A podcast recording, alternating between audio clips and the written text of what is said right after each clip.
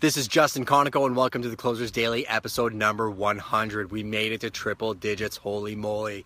So, we had an audience member ask us yesterday about leaving a financing and inspection condition out of a contract because they were going into multiples and what our advice would be. And our advice would be never leave your conditions out of your contract. If you want to leave your conditions out of your contract, what you should be doing is doing all your due diligence ahead of time. So, if you have, say, a week before they're accepting offers, go do a pre inspection. Pay a home inspector to go through the property. Yeah, it might cost you a couple hundred bucks, but it's the cheapest insurance insurance you can buy.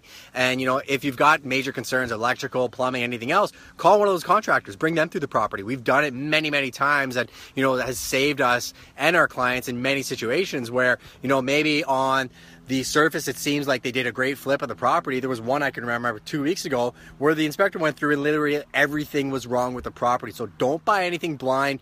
Do your due diligence. Know what you're getting yourself into and just make sure you're protected. There will always be more properties